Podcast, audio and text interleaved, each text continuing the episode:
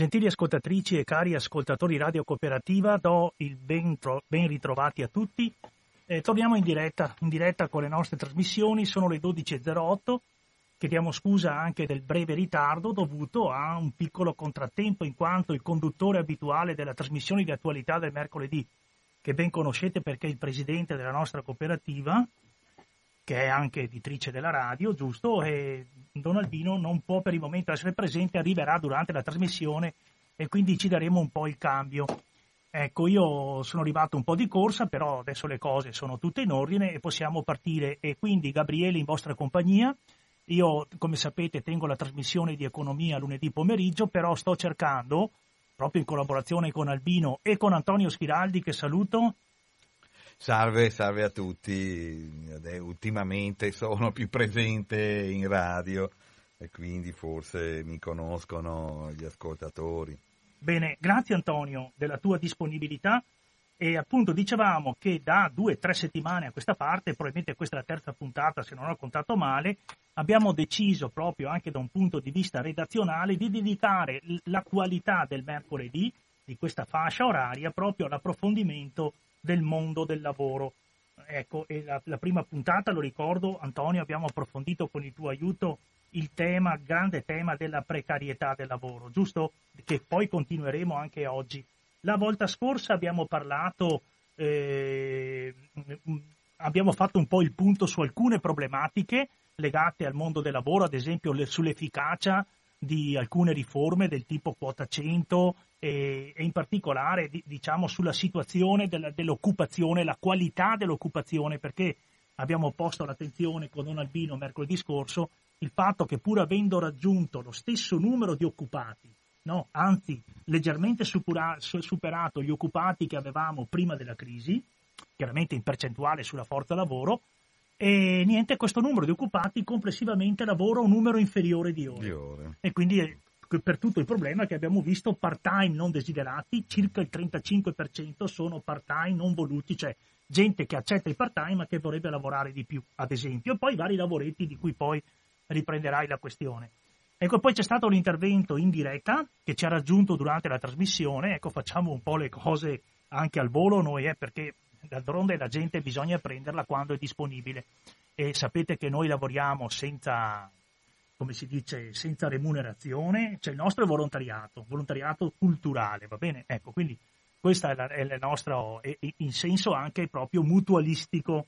La mutualità è tra il servizio che noi pensiamo di offrirvi con umiltà e con, anche con un minimo di competenza, speriamo. Ecco, la, lo scambio mutualistico è il servizio che noi vi offriamo e il sostegno che voi ci date no, con il versamento sul conto corrente postale e con altri modi che potete vedere anche nel sito della radio. Ecco, fatto questo, questa premessa che è anche doverosa perché è una trasmissione che è un po' l'inizio, ecco, e riprendiamo appunto questi, questi appuntamenti col mondo del lavoro ricordando che anche oggi abbiamo invece un appuntamento telefonico con Francesca Pizzo che è la eh, segretaria fa parte della segreteria provinciale e si occupa proprio della contrattazione territoriale per conto della CISL. E quindi avremo anche questo appuntamento telefonico che poi curerà anche proprio Antonio Schiraldi. Bene Antonio, ti do la parola se vuoi con un link, come si dice, agganciarti. Ah. Sì, certo. Beh, una notizia, e in caso lo potremo chiedere a Francesca Pizzo mm, successivamente, che poi è alla delega alle politiche sociali e il mercato del lavoro per la provincia di Padova e Rovigo ehm, sul part time perché diciamo viene molto utilizzato un, un'impresa soprattutto per esempio i supermercati utilizzano eh, molto il part time preferiscono avere due in part time piuttosto che uno a tempo pieno glielo devo chiedere ma mi sembra sì. che una delle ragioni sia anche questa che mh, mm, la domenica non viene pagata doppia come potrebbe essere pagata a chi, eh, a, chi a, tempo pieno viene richiesto di eh, lavorare un festivo. Il part-time non ha riconoscimento di festivi, quindi eh, è, diciamo, viene preso proprio part-time per lavorare al sabato e alla domenica. Sono spesso insomma, eh, giovani che poi fra i 20 e i 35 anni, ma che appunto eh, accettano questo tipo di, di, di, contratto. In caso lo chiederemo se ti Certamente. ricordi. Ecco.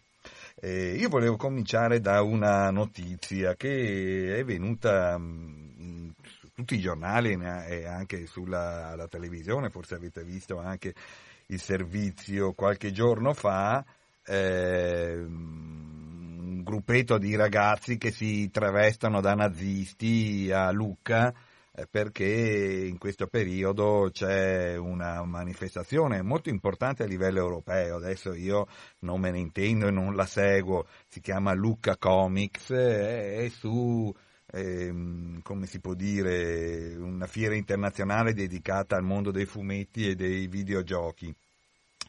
E, e, quindi insomma eh, ci, ci, sono state delle sfilate e un gruppetto piccolo di ragazzi si sono travestiti, travestiti da nazisti con bandiera nazista e così via e, e, e, le trasmissioni hanno fatto vedere anche lo sdegno di alcune diciamo, persone che erano lì per la strada, che gridavano vergognatevi, non si scherza, così via. C'è stata l'indignazione un po' di tutti ed è giusta, è giusta la presa di posizione anche del comune di Lucca, del sindaco con, contro questo diciamo, travestimento che non è adatto, non è opportuno perché eh, scherzare su queste cose eh, lo possono fare solo diciamo, i grandi, ecco, lo ha fatto Benigni, lo hanno fatto altri registi, ma eh, insomma bisogna avere una certa uh, delicatezza su questo.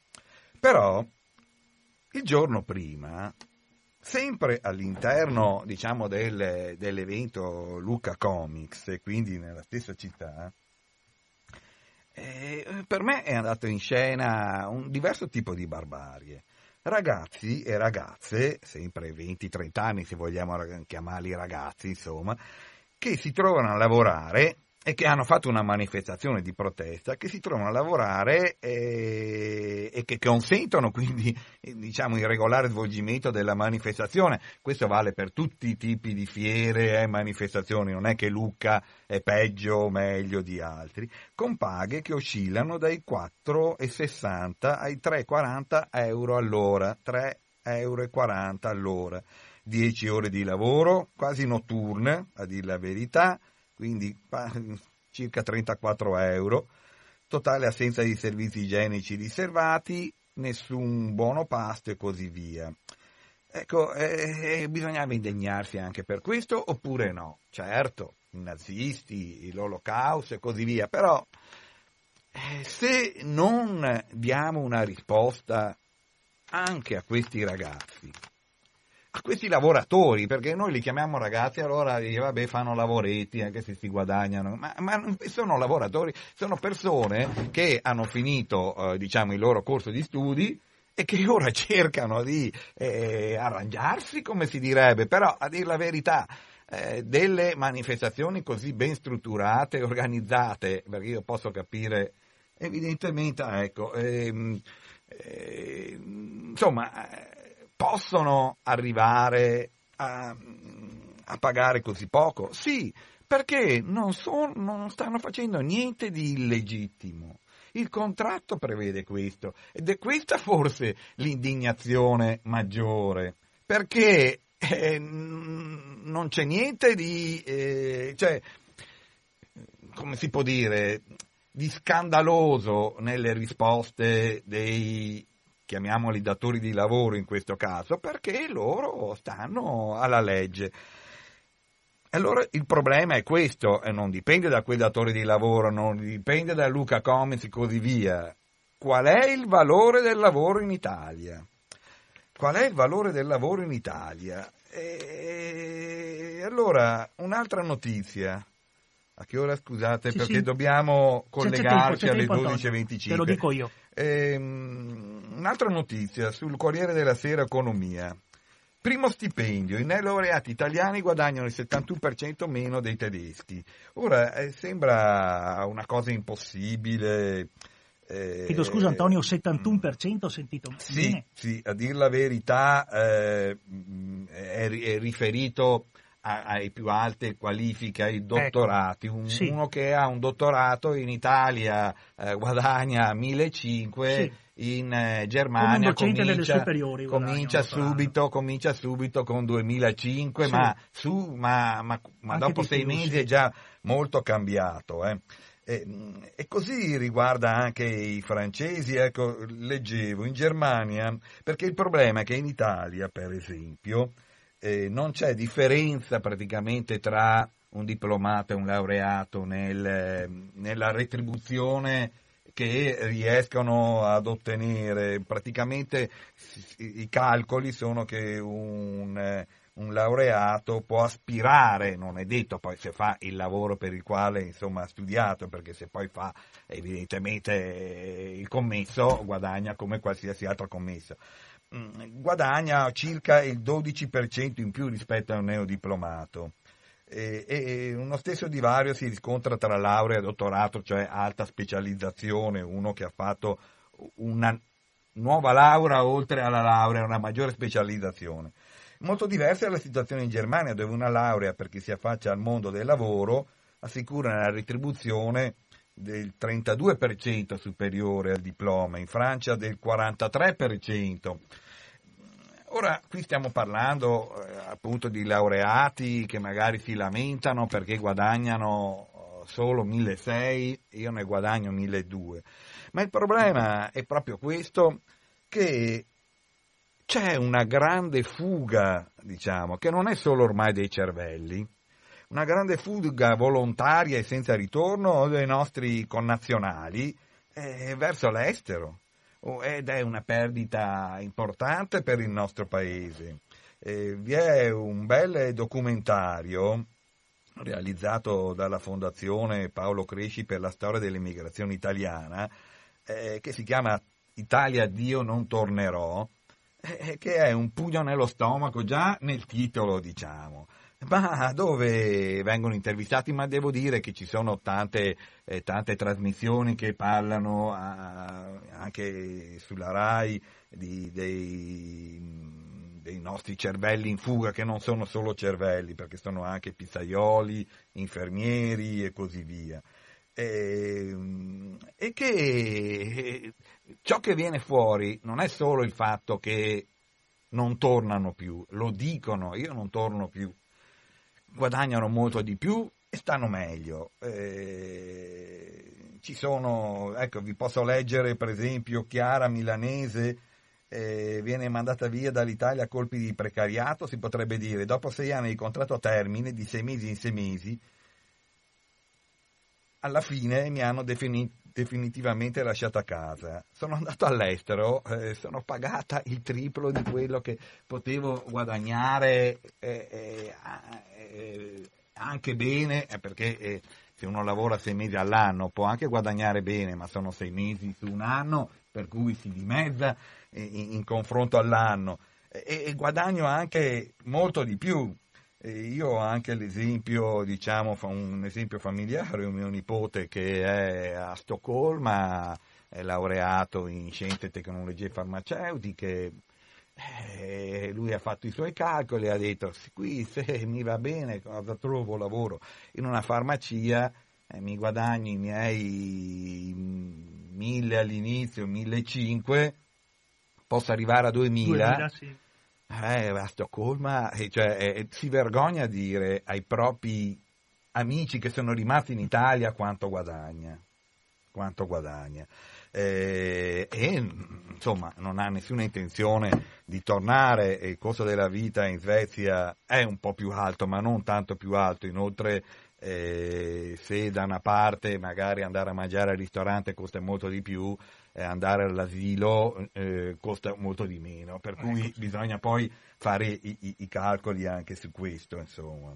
Ecco, ecco quindi eh, secondo me il problema, la mia tesi, lo potremmo anche chiedere alla, alla nostra Francesca Pizzo che interverrà, eh, è eh, il, il, valore del lavoro e il, eh, i salari che eh, hanno perso fortemente valore in questi ultimi eh, tempi. Vi è sempre uno studio eh, della Fondazione di Vittorio della CGL che parla che in questi ultimi sette anni eh, un salario medio, chiamiamolo così, non certo quelli dei, eh, dei, lavoranti a Luca Comis o alle fiere, ma appunto un salario medio, quindi quello di un professore, facciamo così, di un impiegato, ha perso circa 1000 euro di potere d'acquisto, vuol dire che acquista 1000 euro in meno di beni, di merci,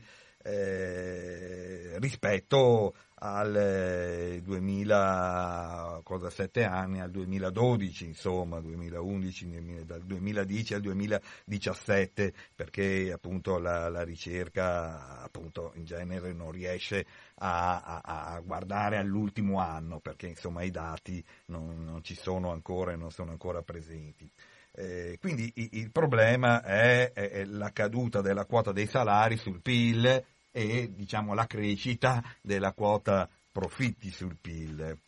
Ehm,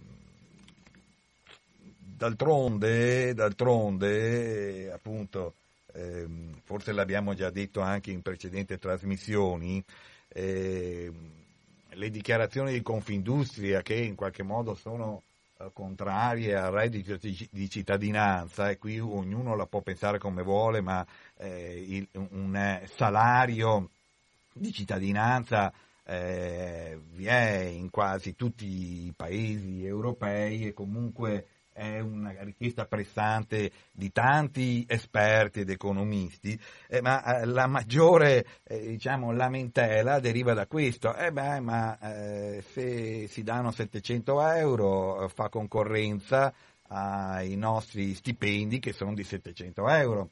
Ora io non lo so che si deve vergognare di più, un governo che interviene a pagare poi una famiglia, non è una persona, perché il di cittadinanza non va alle singole persone, va al nucleo familiare eh, di 700-750 euro o chi eh, fa contratti e fa lavorare i propri dipendenti a 700-800 euro. Ecco, non, è evidente, insomma, la risposta è un po' retorica, però insomma è, è questa un po' la situazione. Sì, bene Antonio, allora sono le 12.25, mi sembra che abbiamo l'appuntamento telefonico no, con la, eh, con la eh, Francesca Pizzo appunto della CISL. Allora componiamo il nostro numero e poi vediamo di arrivare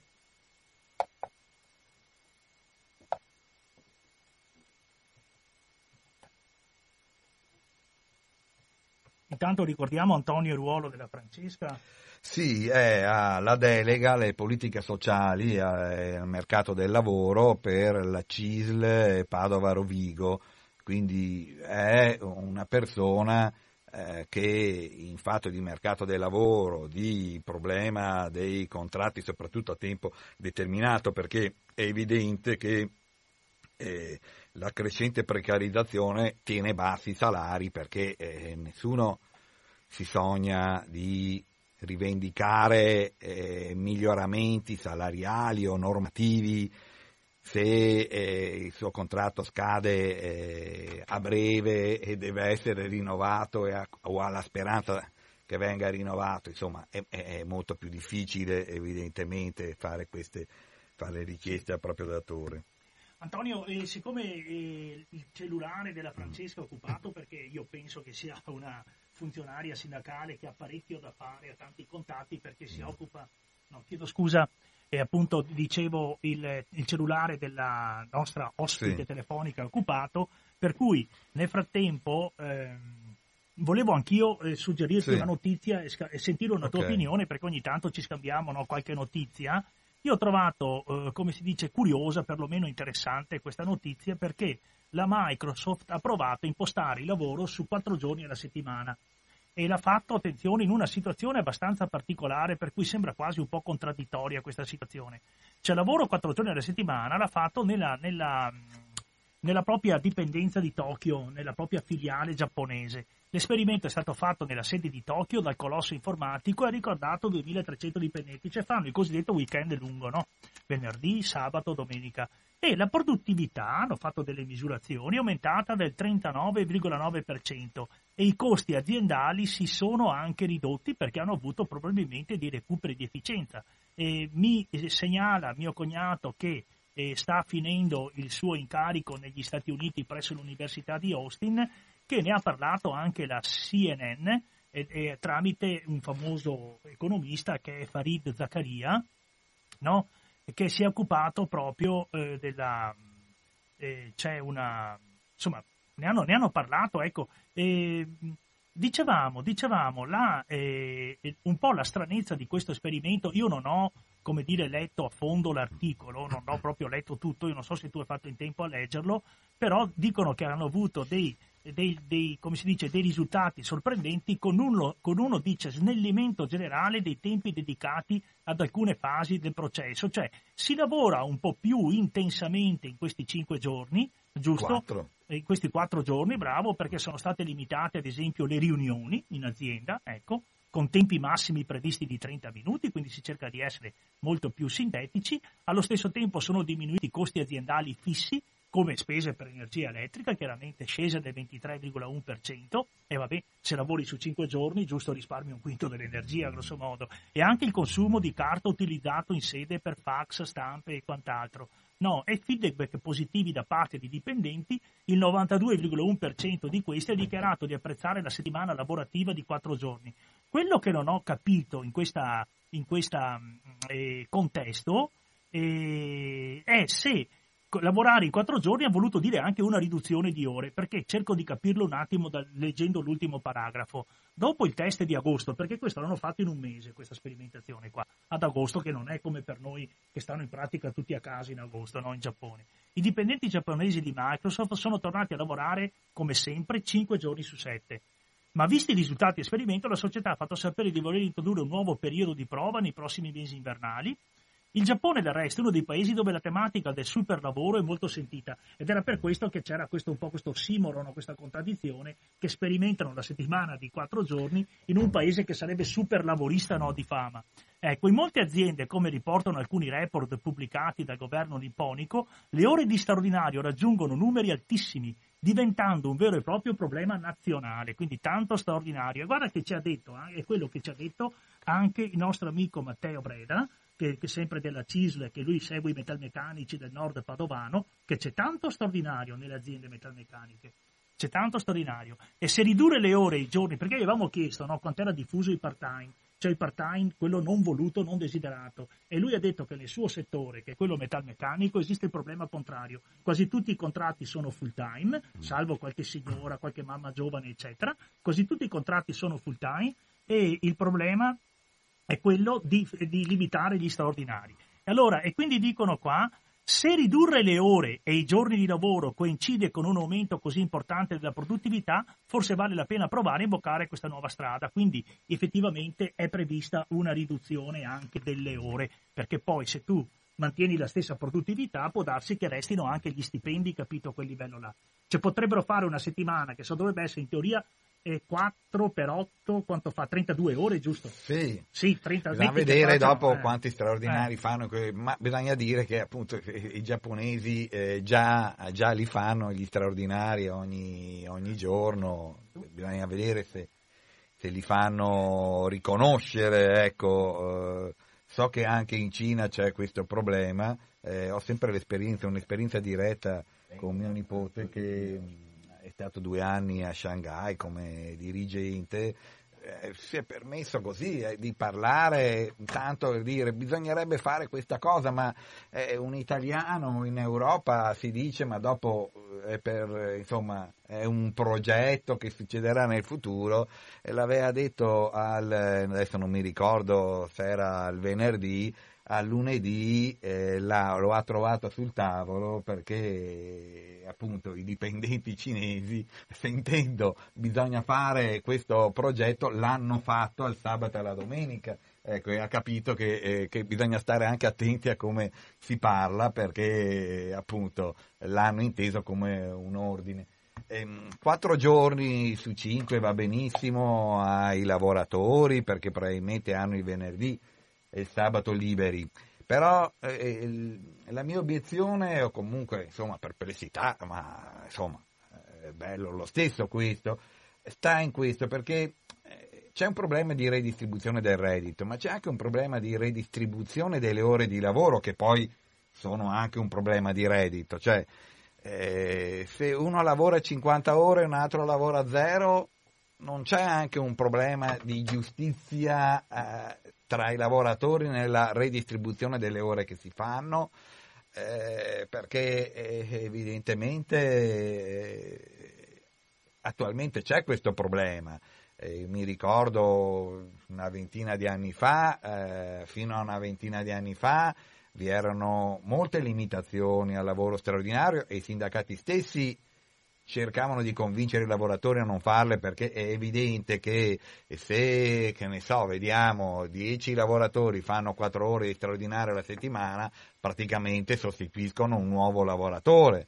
Eh, ma se un, eh, se un lavoratore ne fa 10 a settimana perché fa 2 ore di straordinario al giorno, bastano 4 lavoratori per diminuire l'occupazione di uno, cioè c'è anche un problema di redistribuzione delle ore. È evidente che la richiesta di fare straordinari non la si fa, non la fa da parte il lavoratore perché gli piace lavorare, perché a lui piacerebbe stare in famiglia, magari andare a, a fare la spesa con, con i figli e così via, perché c'è un problema di salario che è troppo basso, per cui evidentemente gli straordinari sono proprio, come si può dire, l'ossigeno per poter eh, riuscire a risollevarsi da, uh, come si può dire, dalla paura sì. della povertà. Sì, bisogna vedere appunto quanto eh, questa, diciamo, necess- quanto fare lo straordinario, oltre che a colmare alcuni picchi di produzione che ci sono sempre mm. stati nelle aziende, giusto?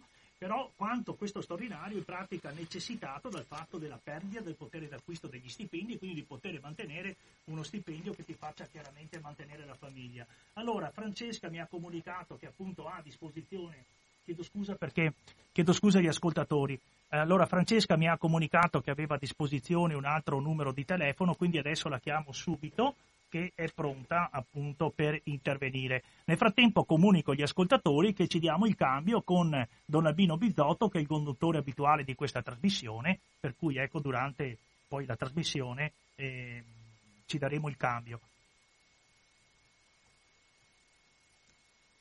Sì, lei aveva il mio numero, si vede. Dicevamo Antonio appunto il, il, il discorso della diffusione no, dello straordinario. Eccolo sì. qui eh, è un po' il, il problema, di, soprattutto diciamo nelle fabbriche, sì, che... Sì, Francesca, sì, ti metto in diretta un attimo. Ecco, Pronto. c'è Francesca Pizzo che è, ripeto, Devi la, mettere le cuffie Antonio per sì, che è la ecco. responsabile eh, per il sindacato CISLE di Padova e Rovigo delle politiche sociali del mercato del lavoro. Eh, salve buongiorno Francesca.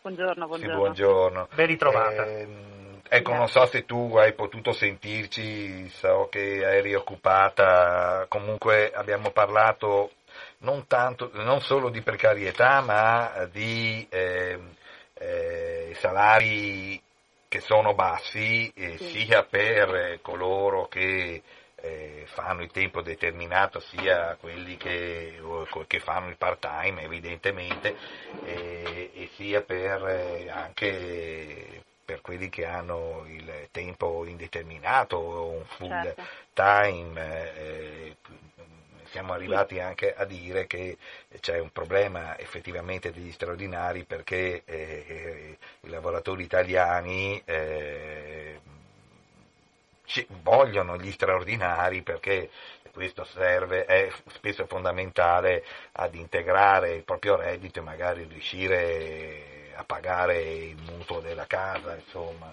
eh, piuttosto che andare a fare la spesa con la moglie, trovarsi con i figli, passare eh, qualche ora in più insomma, in famiglia o comunque per eh, svaghi ricreativi. Certo.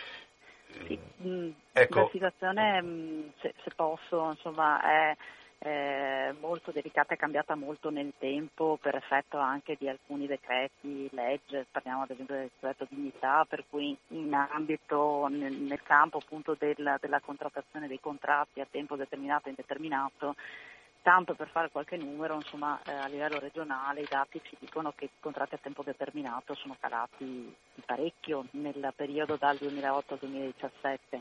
Cioè, partiamo da 230.000 rapporti attivati e andiamo a 128.000 nel 2017. E la durata, tra l'altro, dei contratti a tempo indeterminato anche lì è, variata, anche per effetto ovviamente del Jobs Act e quindi sono scesi, cioè la durata media è diciamo che man mano che passano gli anni cala, okay?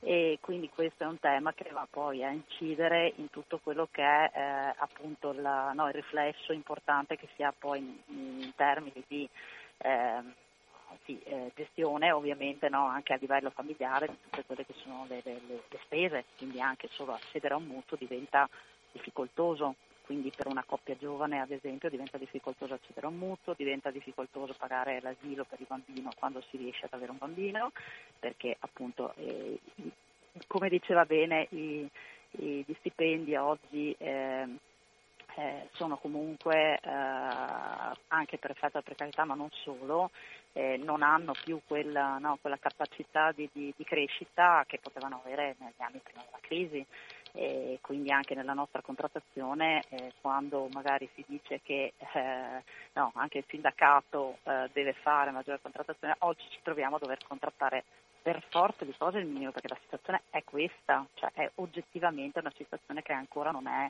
ripartita come dovrebbe, anche se il Veneto è comunque una regione che è dal punto di vista anche della disoccupazione a eh, livelli comunque più bassi rispetto a tutto il resto dell'Italia e è anche vero che c'è qualche buona opportunità in termini di, ad esempio, contrattazione sul welfare aziendale, che è una di quelle opportunità che, eh, ricordo sempre, viene pagata dalla fiscalità generale e che però dà quella possibilità di gestire alcuni premi di produzione che le aziende, purtroppo, diciamo sempre quelle più grosse, ma noi stiamo tentando, anche come CISI Padovorigo, di farle, far lavorare anche le aziende più piccole facendo dei, degli accordi di welfare territoriali più espansivi, quindi che coinvolgano territori più ampi e che può dare la possibilità, ad esempio, di gestire alcune spese all'interno del welfare aziendale, vedi la spesa per il nido.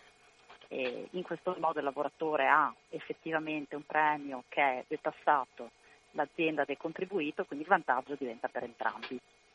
E queste sono diciamo, le opportunità che eh, ci vengono anche no, eh, offerte da un sistema eh, di leggi che, che, lo prevede, per cui eh, vengano, insomma, questo tipo di, di opportunità è, una, è, quella del futuro, cioè la gestione di quelle che sono alcune spese all'interno di un meccanismo di welfare aziendale che noi stiamo tentando appunto di sponsorizzare anche per mh, mm, metterlo però in correlazione con i servizi pubblici del nostro territorio che sono sempre a rischio di chiusura con tutte le ricadute che possono avere in termini anche di territorio.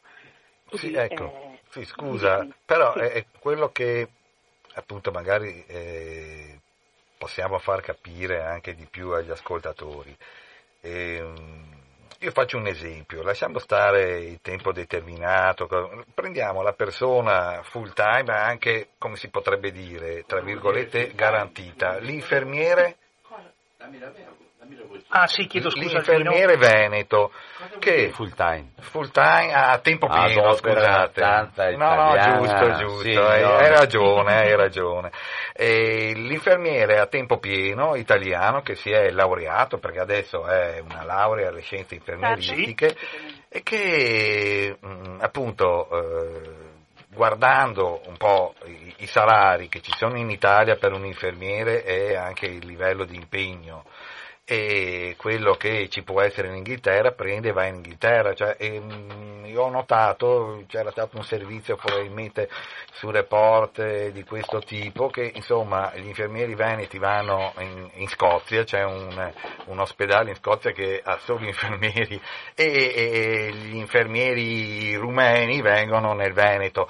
C'è un problema proprio di salari che sono bassi. Eh, in assoluto, cioè di impossibilità di, eh, chi ha evidentemente delle qualifiche, un infermiere per esempio, ma questo vale per un ingegnere, per, di eh, appunto confrontarsi, di, di, di, avere un salario, chiamiamolo, molto basso in Italia e di vivere tranquillamente all'estero. Scusa, ti ho interrotto. Allora, Era... sì, sì, sì, sono d'accordo su questo, anche se ricordo sempre che ad esempio noi siamo gli unici ad avere il TFR che gli altri non hanno, mm. Nella proporzione. Quindi bisogna tenere conto anche di, anche di, questo. Poi eh, vabbè, i sistemi sono diversi, in Francia hanno un versamento contributivo, una, una tantum che si fanno i lavoratori, cioè ci sono delle condizioni completamente diverse, quindi è vero che gli stipendi italiani sono più bassi, ma sono più bassi non tanto come, come, si dice perché ripeto il TFR gioca comunque a favore nostro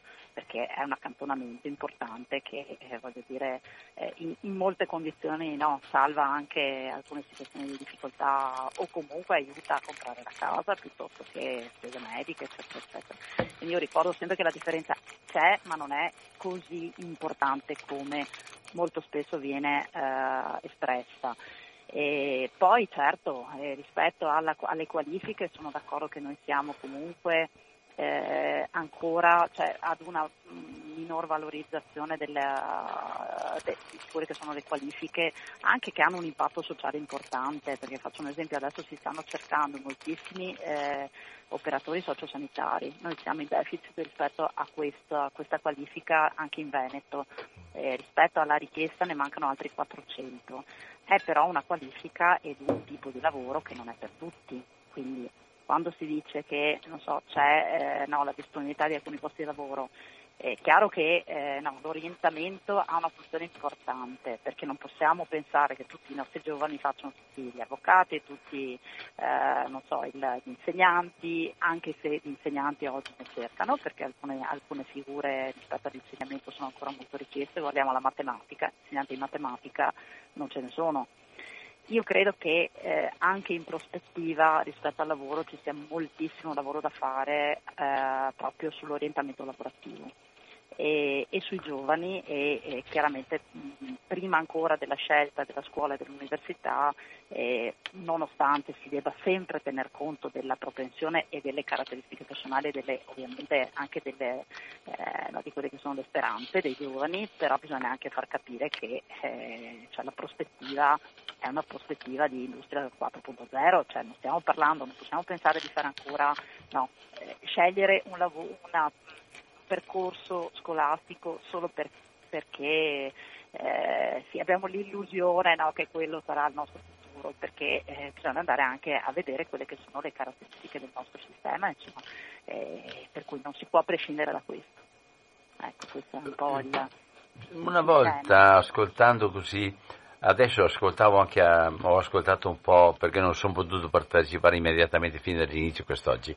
E il problema della meritocrazia, io sono, sono abbastanza critico nella modalità con cui il fatto stesso di avere un titolo dove uno in qualche modo ha avuto la possibilità di eh, studiare, eccetera, ma ha occupato il suo tempo e ha preparato, eccetera, gli dà il titolo per essere diverso e superiore agli altri, perché la superiorità non nasce tanto da uh, una questione morale, nasce da uno stipendio diverso. A me dispiace, ma eh, sono abbastanza terra terra su queste sono cose qua. E apri, la, apri, e la, l'altra cosa. Eh? apri un varco, perché se guardiamo la differenza tra gli, gli stipendi tra donne e uomini, eh, già questo è un problema. Esattamente. È un grossissimo problema. E qui noi in Italia siamo messi malissimo rispetto a tutto il resto dell'Europa, eh? molto male, un 30% in meno le donne a, a parità di qualifica rispetto agli uomini. Non, so, non solo, ma un altro aspetto ancora, è dal Veneto e dalla Lombardia e dalla, dal nord Italia che la maggioranza dei giovani se ne vanno via. La maggioranza dei giovani se ne vanno. Sì, quelli, quelli qualificati, sì, se ne vanno via. E, e, anche questo, allora, noi siamo quelli che ci eh, aiutiamoli a casa loro, che stiano là, che, eh, siamo quelli che rifiutano il fatto che altri possano muoversi e muoversi con lo stesso criterio dei nostri, che non vanno via per fame. I nostri no. non vanno via per fame. È vero, è vero che la, cosa, la situazione non è soddisfacente, ma non vanno via per fame. però quelli che vanno via per fame ci danno fastidio quelli che invece i nostri hanno diritto di trovare meglio, mi pare giusto, e quindi vanno negli Stati Uniti, vanno in Inghilterra, vanno in altre parti, vanno in Germania, vanno in Belgio anche, allora, e, e in Svezia? d'accordo mm. con te. Beh, comunque c'è anche chi fa fatica a trovare lavoro, soprattutto se invece è del sud. Comunque, allora, eh, allora dimmi, dimmi. Sì, è un problema di umiliazione, di dignità del lavoratore anche. Questo è un po', eh, cioè, dimentichiamo evidentemente, ma sì, eh, sono d'accordo, è vero eh, si emigra perché spesso ci sono le famiglie dietro, quindi potrebbero sopravvivere anche in Italia, ecco, diciamo così. Eh... Posso... Vorresti dire ancora la, pizza? Vuoi, vuoi sì, ancora eh, fare sì, delle no, osservazioni?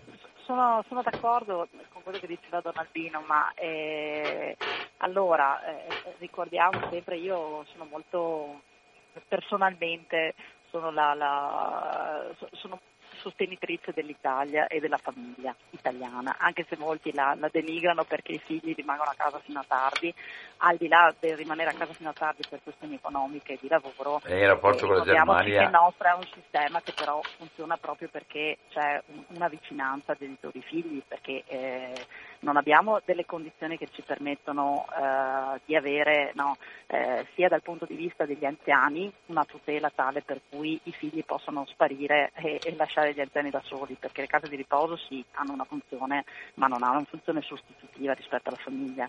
Eh, se andiamo a vedere alcuni dati, alcune valutazioni fatte anche a livello statistico, eh, quello che producono a livello economico i nonni con la gestione dei nipoti e viceversa i figli nella cura degli anziani, una, da un punto di vista del, del prodotto interno loro è molto importante, è un dato interessantissimo secondo me da questo punto di vista, quindi io sono per la famiglia. Poi sul tema eh, che i nostri giovani fuggono o vanno all'estero per trovare qualcosa di meglio, eh, concordo con Don Albino, io dico sempre che non vedo perché una persona che è nata in un paese per sbaglio o per sfortuna sua, in un paese che non gli dà le opportunità che qualsiasi bambino deve avere alla nascita, non vedo perché un genitore non possa portarlo via per creargli delle condizioni migliori. Io sono d'accordo che ognuno di noi fa quello che cerca di andare meglio quindi mh, mm, no, non vedo perché eh, sia da denigrare no, una situazione del genere, assolutamente no e purtroppo sappiamo e vi, vi, aggiungo anche che noi stiamo gestendo anche come CIS di Padova Rovigo in termini di migrazione delle, delle situazioni veramente limite per colpa del decreto Salvini. Eh, ho una persona che sto cercando di aiutare che ha un lavoro a tempo ma, eh, eh, con un colpa, colpa del decreto Salvini, quale? Che, che cosa, cosa, il, cosa, cosa, prevede? Eh, eh, no, perché prevede che chi non ha più il permesso per motivi umanitari, eh, anche se ha una condizione di inclusione, eh, di fatto praticamente non gli può essere convertito il, il, permesso in permesso di lavoro. Ho una situazione di un ragazzo che è qui, che paga l'affitto, ha un contratto di apprendistato per tre anni, ma siccome la Commissione gli ha eh, rifiutato il permesso per motivi umanitari non può neanche trasformarlo in permesso di lavoro e sto tentando di fare l'impossibile perché questo avvenga. Allora questa è una situazione limite per cui una persona che si è già inserita nel mondo del lavoro, sta pagando un affitto e è molto apprezzato in azienda, probabilmente adesso è a casa del lavoro in attesa di capire cosa si farà. Cioè, queste sono le condizioni. Questo quindi, è un caso quindi, che sto seguendo. E quindi questa diventa discriminazione? Questo diventa sì discriminazione per effetto di una legge, ma diventa un problema di ricaduta poi sociale importante dopo, perché questa persona, se non avrà più il permesso, non potrà più lavorare e rimarrà comunque in territorio italiano. E cosa farà? Va a lavorare nei campi a 3 euro l'ora? Cioè, queste sono le problematiche che poi non si riesce a capire, cioè, no, non sono state neanche considerate. Adesso stiamo tentando di capire se è possibile trasformarlo in, te- in eh, permesso di lavoro ma pare che la cosa sia molto complessa. Eh, un'altra domanda volevo farvi eh, a tutti e due anche. Eh, Francesca, la realtà del lavoro oggi per quanto concerne la produzione è una realtà globale, cioè uh-huh. il, la, i prodotti eh, sono in, in, vengono fatti in tutte le parti del mondo. Sì. Le leggi degli stati riguardo al lavoro sono abbastanza vicine o sono discordanti e diverse tanto che alla fine la legislazione italiana del lavoro con quella cinese, con quella tedesca, con quella... Eh, che sono necessariamente diverse, permettono poi di, di costruire una legislazione che sia non dico omogenea, ma neanche divergente per quanto riguarda le situazioni dirette dei lavoratori, perché sentivo prima che ci vuole la considerazione del lavoro deve essere garantita dentro a un, un sistema di leggi che dia sicurezza e, e, e, sicurezza alle persone che ci sono dentro, perché i, i contratti e le altre cose subiscono a causa proprio di questo, anche nelle forme più cooperative, quelle che noi conosciamo come le cooperative, anche là subiscono delle, delle, dei, dire, degli atteggiamenti e dei, comporta- dei, comportamenti che non sono per niente validi. Certo. Eh beh, rispetto all'estero, beh, mm, anche il, il dottor Schiraldo sarà, l'avvocato sarà in grado di, di, dire anche più di me, ma rispetto all'estero, insomma, io ricordo che anche abbiamo dovuto comunque creare anche delle legislazioni, ad esempio con uh, i paesi dell'est, perché si rischiava appunto di avere anche con ad esempio i call center, di avere delle condizioni lavorative pur avendo eh, no, un contratto eh, praticamente con un'azienda italiana, però con le condizioni eh, eh so, legislative della Romania, quindi si è agito anche su quello, ma non è sufficiente. Non è sufficiente questo. Adesso Beh, anche internamente a noi, faccio un esempio, alcune aziende che vengono ad aprire eh, eh, nel nostro territorio, ma anche mh, banalmente eh, alcune attività tipo eh, non so, la consegna della spesa, no? la consegna della spesa online. Ci sono aziende che eh, per effetto di alcune attività che sono discontinue assumono personale per due o tre ore a settimana oppure le richiama, richiamano le persone dall'oggi a domani. Eh, non c'è neanche una programmazione lavorativa. E su questo noi ci stiamo molto lavorando, però non, non è semplice. Non è Chiedo scusa Francesca, tecnicamente esiste ancora il famoso contratto a chiamata introdotto dalla legge Treu? C'è la sì, disponibilità sì, per delle fasce orarie sì, ti chiamano? Sì, esiste sì, peccato che, sì, eh. sì, peccato che poi la disponibilità non viene mai retribuita. Sì, infatti, quello rimaneva ecco. uno dei problemi di fondo. E, rimaneva uno dei problemi, esattamente. Che non è stato risolto. No, quindi nel settore cosiddetto delle delivery, no, delle consegne, che poi sì. confina anche col problema che, che, hanno appena cercato di regolamentare, no, quello sì. dei, che, che, quelli che invece lo fanno anche per professione, giusto? Il, sì. Com'è che si chiamano i riders, no? In termini sì, bravissimo, vuol dire, bravissimo. Vuol dire no, quelli che corrono, quelli che corrono i riders col motorino, con la bicicletta, quello. bicicletta o motorino normalmente consegnano sì, le pizze, fatto da poco cibo. Un che lì, ma non, sì, sì, ris- sì. non è stato risolto. No, perché c'è chi riesce ad occuparsi anche a tempo pieno, però c'è anche chi ah, sì, c'è anche chi riesce invece chi è ancora lì a chiamata e fa solo poche ore, vero? Certo. Certo, beh io guardi, ho seguito anche il settore alberghiero, quindi zona Abano, uh-huh. Montegrotto e non le dico che tipo di contratti, contratti c'erano, cioè quelli a chiamata ma di fatto non a chiamata, cioè a tempo determinato. Un contratto a, chiamato, a chiamata che in realtà mascherava un contratto a tempo determinato, ma così potevano lasciarlo a casa quando volevano. Sì.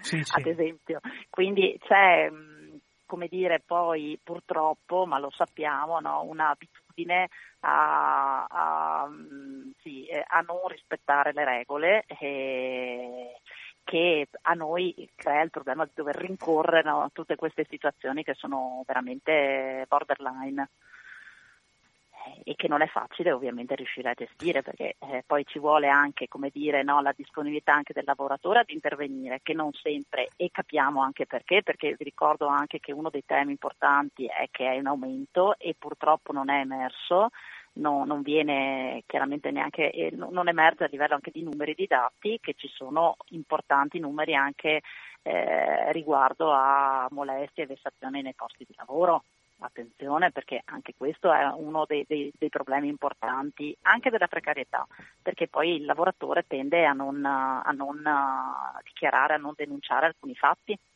Sì. Eh, quindi questo è un altro tema importante perché e qui torna, il ruolo, che... qui torna il ruolo maschio-femmina immagino, no? Soprattutto. Eh, qui torna il ruolo maschio-femmina, mm.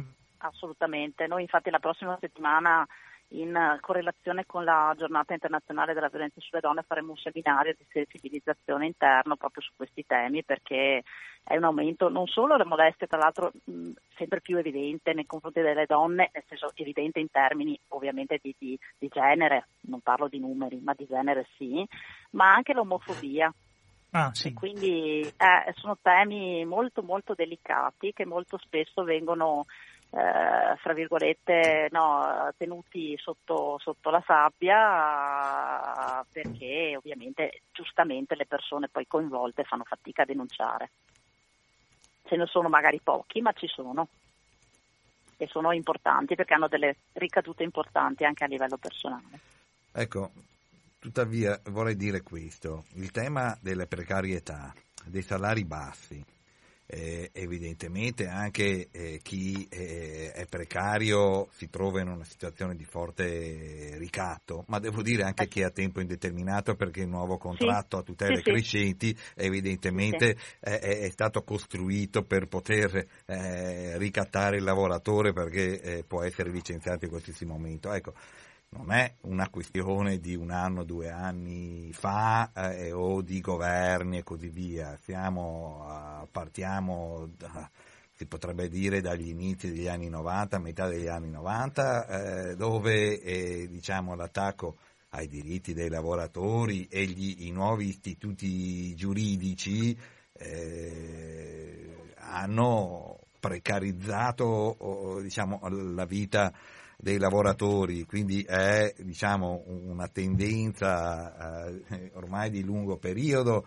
che riguarda, se vogliamo andare in politica, ma insomma in generale in Europa la destra e la sinistra, di destra io la chiamerei perché su questo, eh, su questo frangente, eh, non so, i danni eh, da dove sono venuti non si può dire che l'una no, no, o me, no, eh, venivano da qualsiasi parte. Diciamo Condivido. che eh, diciamo, c'è una sinistra un pochino più buona con 2B, eh, magari più attenta ai diritti civili, ma i diritti dei lavoratori eh, sì. praticamente eh, sono trattati più o meno allo stesso modo, diciamo. Ecco.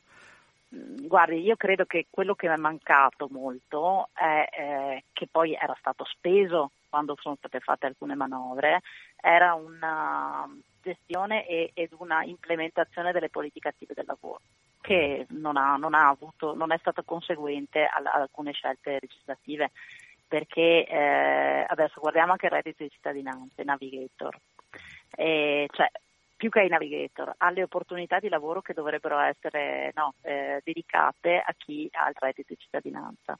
E manca tutta la parte da, da, acquisizione reddito di cittadinanza in poi, cioè le persone che hanno perso un lavoro, che hanno un'età di 50 anni, eh, devono essere prese in carico come venivano prese in carico con il REI, con il reddito di inclusione, perché non è più una questione solo personale, è una questione anche di lavoro. In questo modo è stata eh, semplicemente gestita un problema lavorativo. Non è un problema lavorativo, è un problema sociale che coinvolge tutta la famiglia, per cui il reddito di inclusione per noi aveva un valore decisamente più importante perché non è assistenziale, ma è un, un tipo di, di, di, di, intervento che interviene in maniera più individuale. In questo modo invece si, si, riduce tutta una questione lavorativa che sappiamo benissimo che insomma, tre offerte di lavoro a ciascuna persona non le vedremo mai, visto che non c'è il lavoro. C'è da dire però anche che il 70% di coloro che prendono o reddito di inclusione o di cittadinanza sono fuori dal mercato e non lo prenderanno mai il lavoro. Diciamo all'estero spesso i soldi eh, decidono di regalarli guardi, perché io, forse questa, risollevano sì. la situazione. Però sì. devo dire che eh, anche quando fu levato l'articolo 18 eh, dello Statuto dei lavoratori, o meglio, insomma, modificato, insomma, quando si promise maggiore flessibilità e maggiore possibilità di trovare lavoro, eh, dopodiché le agenzie per il lavoro non, so, non, sono mai state fatte partire, insomma, le cose sono lunghe e, no, e riguardano sì. davvero tutti, direi. Eh, sì, mh, mm, ripeto, mancano le politiche centro, attive vere eh, sì, del lavoro. Ecco, ok, eh, mm. sì. Mm. le vere politiche attive del lavoro mancano, mancano perché le opportunità ci sarebbero. E le dico, noi abbiamo fatto alcuni progetti di ricollocazione lavorativa e fatalità tra l'altro in un comune di, di Padova eh, con um, un bando appunto promosso dal comune e, e, ed è, c'erano nove donne su dieci. Di queste nove donne siamo riusciti comunque con un'attività anche sul territorio a reimpiegarne con anche l'aiuto della Fondazione Cariparo del Fondo Straordinario di Solidarietà. E, um, erano donne che erano fuori dal mercato del lavoro da due anni. E quindi mh, a volte non si conoscono neanche le opportunità, perché le faccio un esempio, alcune aziende neanche sanno che esistono alcuni strumenti di politica attiva e quindi eh, eh, bisognerebbe fare un po' più di informazione. Mm, okay. A proposito di politiche attive, ne approfitto per ricordare che eh, mercoledì prossimo sarà presente in studio o con intervista telefonica, dobbiamo ancora metterci d'accordo, la dottoressa Bolisani che è la dirigente del Centro certo. per l'impiego di Padova Rovigo nella recente ristrutturazione che hanno fatto a livello di Veneto Lavoro. Quindi approfondiremo anche questo tema Benissimo. della ricerca attiva del lavoro e della struttura territoriale. Molto ecco. bene. Allora ringraziamo, va bene così Francesca, abbiamo mm, Benissimo. il tempo è giusto diciamo, giu, eh. Bene, ciao, se avete qualcos'altro volentieri. Grazie. Grazie infinite, grazie, grazie Domattina, arrivederci. Ciao, ciao, grazie. ciao. Eh, senti, fate, fate, ah beh, già finito, chiuso sì, allora. Sì, sì. Bene. Allora, um, Apriamo le telefonate, sì. ci sono già. Vai, vai, tranquillo. Sì, pronto? Buongiorno a tutti, sono Lorenzo di Abano. Ciao Lorenzo. Ciao a tutti. Allora, sicuramente, siccome adesso il sindacato si dice che è unitario, di riflettere sul passato e vedere una nuova strategia per risolvere i problemi, visto che cosa vuol dire unitario, vuol dire che ci si può anche parlare. Eh, però io volevo fare su ieri una precisazione perché c'è stata dibattito, per esempio sempre sul lavoro, però per l'ILVA. E, un ascoltatore, amico qui, che ha fatto un'invettiva sull'AMA eh, del periodo in cui il sindacato era unito anche, non era, era proprio FLM riguardando i metalmeccanici. E questa affermazione era che ha detto anche l'AMA uh, voleva il quinto eh, polo siderurgico a Gioia Tauro. Questo non è assolutamente vero.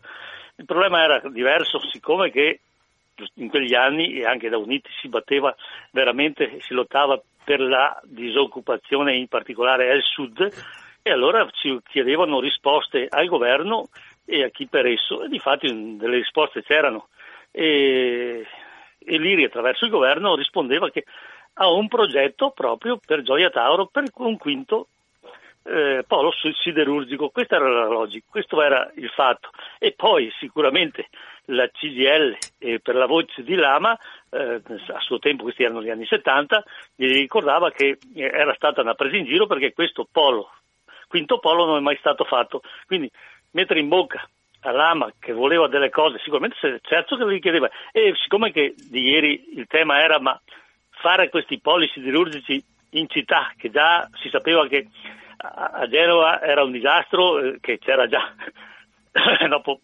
eh, è un problema. Lì addirittura appunto il tema era che è stato fatto a Taranto che non, insomma, quelle cose, quei impianti così grandi, con sviluppo che proiettavano, non potevano essere fatti in città e quindi il tema era quello, e se lo facevano a Gioia Tauro, un altro polo, sicuramente non dovevano farlo in città. Io volevo precisare questo e vi saluto, buona giornata a tutti. Ciao, ciao. Grazie Lorenzo. Possiamo rimanere ancora anche, sì. con le, tenere collegate tutti, tutto quello che sta avvenendo in questo momento, anche perché è un argomento che è dentro a tutte le contraddizioni che abbiamo in questo momento riguardo a tutto quello che si sta da fare. È una, un laboratorio che non finisce più ormai. Pronto? Sì, buongiorno a tutti, sono Piero, grazie alla trasmissione. Piero? Eh, boh, dai, vai. Volevo dire, eh, c'è anche uno della CGL, mi sembra, no? No. Eh, eh ma mi sembra che sento parlare di, qualità del lavoro. E di... Non c'è delle CGL qua adesso. Diciamo, io sono un iscritto alla CGL, no, ecco, Antonio ecco, Schifà, ma non, è, non, lo rappresento, non la rappresento. Eh, ecco. Allora mi rivolgo a lei. Io sento sempre parlare di, di tutelare i lavoratori 2 euro, 8 euro, 7 euro, 10 euro.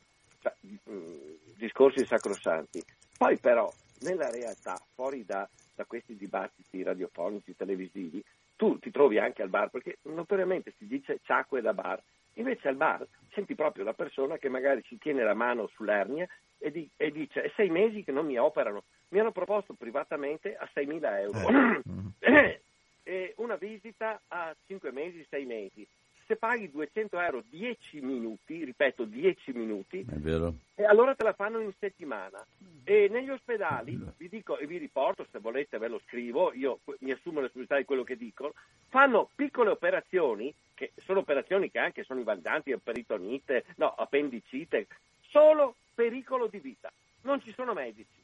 Allargano le mani. D'altra parte gli operatori sono anche disperati perché dicono eh, i colleghi vanno in pensione, eh, medici bravi ce ne sono moltissimi, però purtroppo ci sono tanti affaristi che vanno nelle strutture pubbliche a fare affari, 200 euro 10 minuti e propongono, lei vuole eh, col servizio sanitario o privatamente? Privatamente vengono fuori conti 10, 20, 30 mila, lo stipendio che un operaio si prende, come voi sapete benissimo, in un anno, questi lo vogliono in un'ora di lavoro. Poi, se la persona la, ha la fortuna che non vuole la casa del comune e la, il, il, nonno che regala una catapecchia devo andare dal notaio e pagare 1500 euro ora per registrare un atto che fa a Tosa da 800 euro al mese. Poi se vanno da un medico legale 1500 euro ora.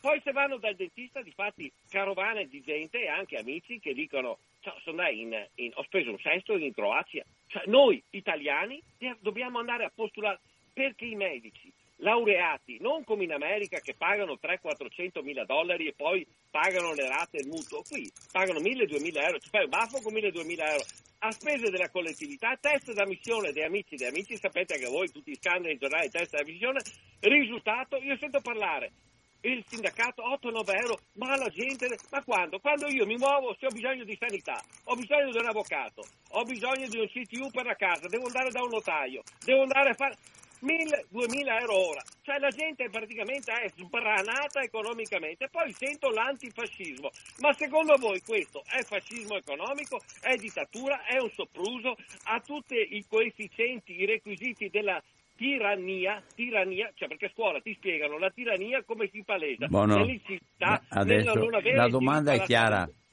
Buona la giornata. domanda grazie. è chiara, ciao Piero. Grazie Piero. Allora, Io parlerei di pirateria più che di tirannia, Allora, scusa ah, ah, Piero, ma eh, hai sentiamo che ormai è già partita. Comunque dopo Sì, rispondi. pronto? Eh, pronto, salve, sono Enrichi, Ciao, sto ascoltando.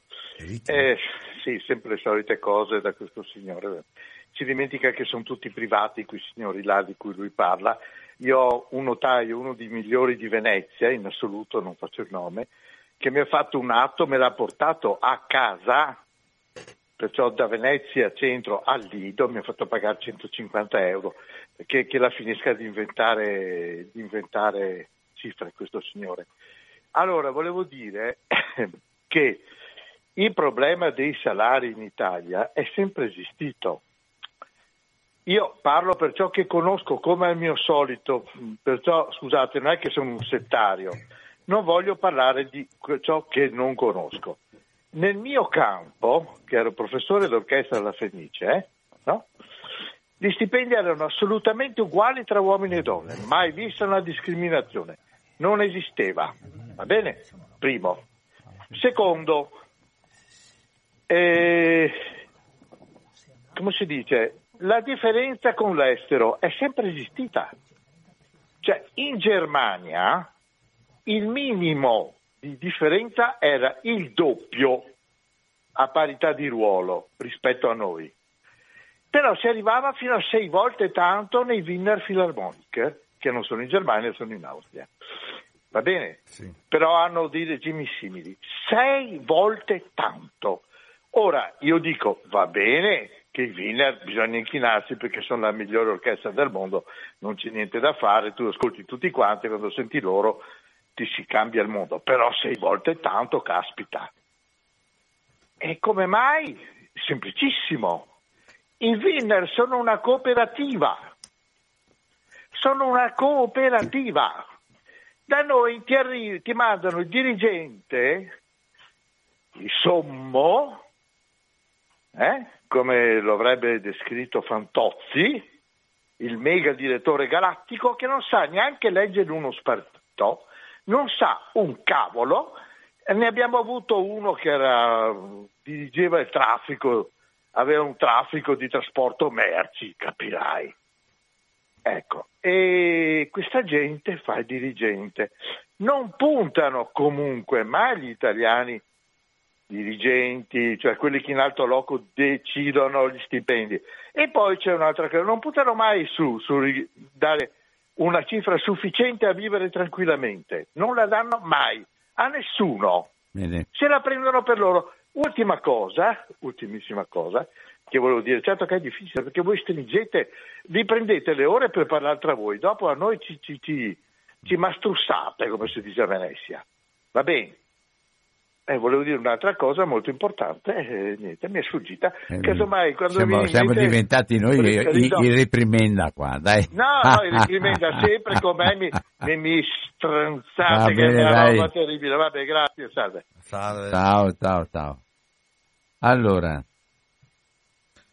vuoi dare una risposta Antonio? Sono, sono subentrato a Gabriele perché Gabriele Beh, è dovuto uscire adesso. Sull'ultimo intervento, è vero che gli stipendi appunto sono eh, sempre stati diversi eh, e d'altronde i, diciamo, i nostri, soprattutto gli operai una volta negli anni 50-60 andando in Germania appunto riuscivano ad avere insomma, guadagni maggiori perché, ma soprattutto perché si, era, si è più tutelati difficilmente ci sono, eh, non è che, che, i datori di lavoro tedeschi sono tutti eh, angeli, ma eh, è, è, difficile essere fregati ecco, all'estero. Un lavoratore non deve guardarsi sempre le spalle, eh, come magari potrebbe succedere in Italia, insomma, ehm, anche per altre qualifiche, insomma se in Svezia, in Germania una donna deve fare un bambino,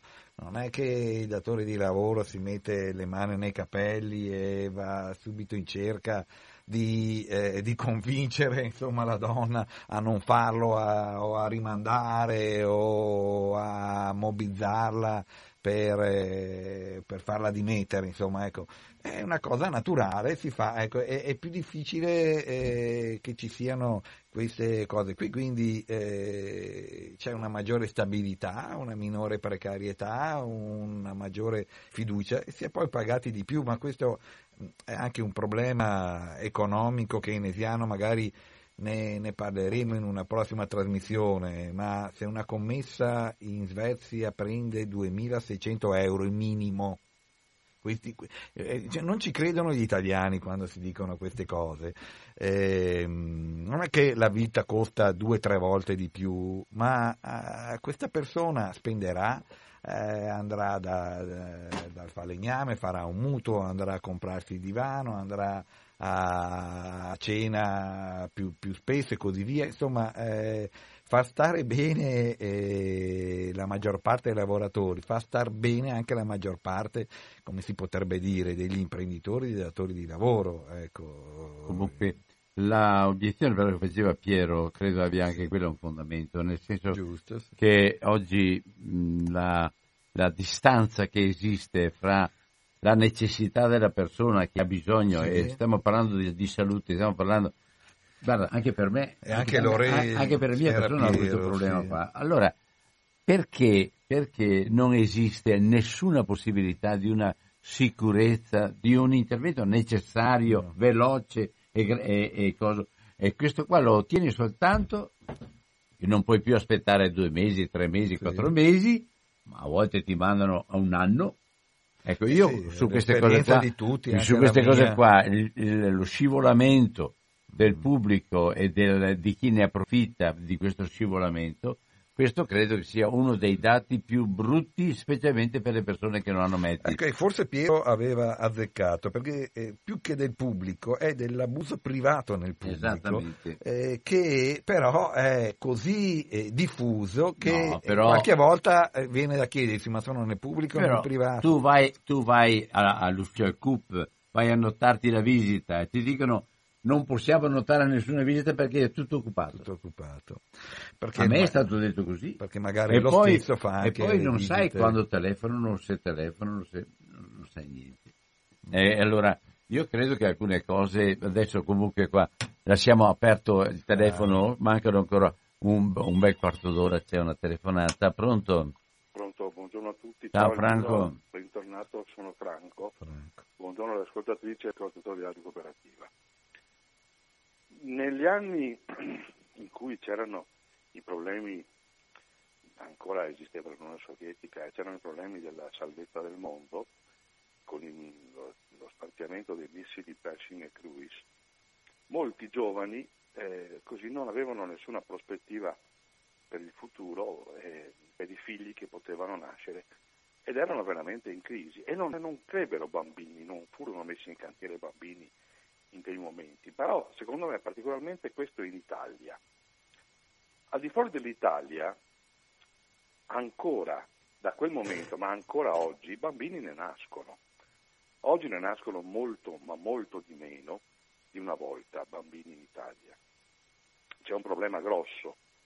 Io vorrei sapere se le donne al di fuori dell'Italia hanno i problemi di mantenimento della salvaguardia del posto di lavoro come c'è in Italia adesso con la firma della dimissione in bianco nel caso restasse Il calo demografico. E poi c'è il problema anche del famoso tetto di cristallo per le retribuzioni e, perché- e per le progressioni di carriera, perché in Italia c'è, c'è ancora, esiste ed è pesante questo, anche nelle altre sfere, anche se noi possiamo annoverare che la Genotti è stata riconfermata come dirigente del CERN, del CERN ma non in Italia. Non in Italia. In Italia le donne che hanno incarichi di dirigenziali e posti di prestigio sono molto poche. Se anche in alcuni dipartimenti universitari esistono donne che li dirigono, è solo per un quadriennio, poi basta, viene sostituita dall'uomo e per due, tre, quattro, cinque quadrienni le donne se le dimenticano. Allora la mia domanda eh, la trasmissione che, sta, che ha inaugurato a Rino con Gabriele è eccezionale, bravissimi, e veramente vi ringrazio. Però mi chiedo sempre, quando anche io facevo, ero in attività di lavoro e facevo attività sindacale, anche a livello nazionale, io ho sempre cercato un dipartimento di sindacalismo comparato. La mia domanda, a questo punto la faccio a voi, è questa. Ma esiste nel sindacato un dipartimento, una- un'azione in cui si possano comparare veramente e portarli a noi, perché i sindacalisti sono il canale diretto di trasmissione della conoscenza del mondo della legislazione del lavoro ai- non ai consumatori, ai cittadini, perché si dice sempre consumatori, a noi cittadini di come vengono retribuiti i lavoratori nelle altre nazioni adesso, in questa Europa che vogliamo continui a esistere, perché secondo me è lì il futuro, è lì che noi possiamo avere una speranza di avvenire e che le giovani mamme possano avere la certezza del loro lavoro, delle, le donne, scusatemi, le donne, non le giovani mamme, le donne la certezza del loro lavoro, le giovani coppie il mantenimento della sicurezza di un posto di lavoro che è fondamentale, perché un rider non metterà mai in cantiere una famiglia, un precario, uno che vive, che lavora con il part-time. Nelle altre nazioni, com'è la legislazione? Portateci a conoscenza di questo per cortesia. Grazie. Ecco, mm, ci impegneremo in questo, sicuramente ci sono statistiche, ci sono istituti che lo fanno, ogni tanto mi è capitato di leggerla, adesso non li ho sotto mano. Eh, il problema poi del calo demografico è molto interessante perché l'Italia è all'ultimo posto, io penso nel mondo, eh, per quanto riguarda appunto la, la natalità, ma proprio all'ultimo, nel senso che eh, siamo sotto zero, eh, una crescita eh, sotto lo zero, eh, quindi sono diminuiti di 1-2 milioni insomma, di, di- di persone la popolazione italiana eh, nell'ultimo decennio eh, e questo appunto perché perché mancano gli asili nido o perché i salari sono troppo bassi. È, è, è, vabbè, è logico che precario non si mette su famiglia, ma il professore fa un figlio e non due figli perché il suo salario è basso ed è a tempo pieno, e, ma anche l'ingegnere, eh, cioè, voglio dire che è, è un problema grosso questo del, perché un figlio diventa un bene di lusso, perché come diceva eh, prima Albino, devo andare nel privato per curarmi e se hai un figlio che cosa fai? Eh, devo dire che per quanto riguarda i minori di età, il servizio sanitario nazionale italiano ancora uh, resiste e probabilmente riesce eh, a far fronte a molte cose, però evidentemente insomma se non è la sanità per i bambini è l'asilo nido che, per cui la donna deve scegliere se stare a casa o, o prendere tutto il suo salario per darlo eh, all'asilo nido, per cui effettivamente è un argomento su cui ritornare. Eh, che è congruente con quello di cui abbiamo parlato. Eh, la mia tesi è che i salari sono bassi in Italia rispetto eh, agli altri paesi europei. Un'altra telefonata. Pronto? Pronto? Sì, buongiorno. Ciao Luigi.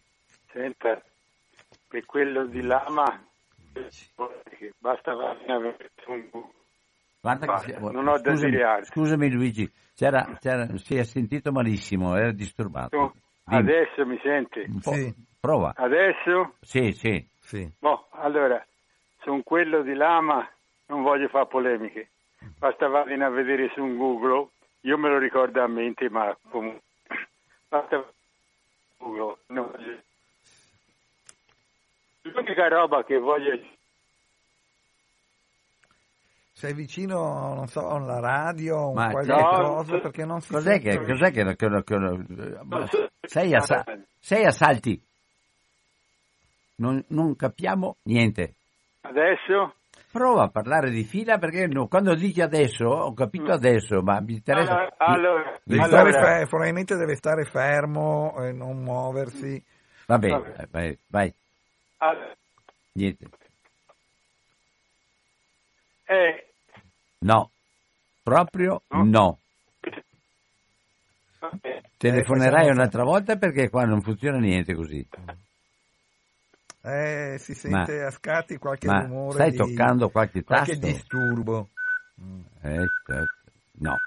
Luigi, devo, devo, devo chiudere questa telefonata perché veramente non, non si riesce a, a- a- Senti, senti, fischia e basta. Ciao. Allora, Luigi, tira buona per la prossima volta perché non so cosa dirti, ma eh, adesso andiamo anche verso la conclusione. C'è un'altra telefonata. Pronto? Sì, buongiorno, sono Manuel. Ciao Manuel. Ciao. Eh, beh, intanto vi ringrazio per la vostra trasmissione, è molto interessante. Vorrei porre un problema, se potete affrontarlo, magari non so, anche nelle altre trasmissioni, riguardo agli incidenti nel lavoro e purtroppo anche le morti, che insomma sono numeri abbastanza agghiaccianti secondo me. Ecco, questa sarà una, è una delle conseguenze di quello che avete detto voi, di come è strutturato adesso il lavoro. E secondo me non è fatto solo delle fabbriche così, ma anche delle partite IVA, dei liberi professionisti, insomma che eh, sono spinti a un autosfruttamento, anche i camionisti che hanno degli incidenti e sono frequenti. Ecco, mi piacerebbe che affrontasse questo problema che è uno, secondo me, eh, sottaciuto e non messo in evidenza quanto meriterebbe. Vi ringrazio e vi saluto. Ciao. Ciao. L'intervento mi è piaciuto molto, è vero che è tutto, mol- è che è tutto collegato in definitiva perché qualche volta, insomma, dato che il lavoro serve e mantiene la tua famiglia, uno per eh, farsi vedere, per essere eh, congruente con le richieste de- del proprio padrone, del proprio datore di lavoro, qualche volta o gli vengono richieste cose pericolose o addirittura le fa proprio perché cerca di, come si può dire, ingraziarsi di, e, e- e rischia molto di più.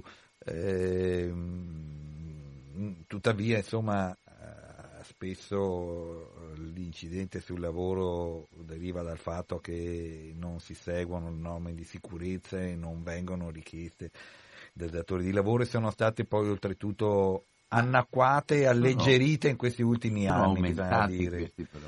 Eh, più, o siamo, più, o meno siamo, lì, sono noi, l'Italia mi sembra, adesso eh, voglio ritornarci, eh, mi sembra, perché l'avevo affrontato qualche anno fa, siamo a tre, quasi a tre volte di più rispetto ad altri paesi, gli incidenti sul lavoro.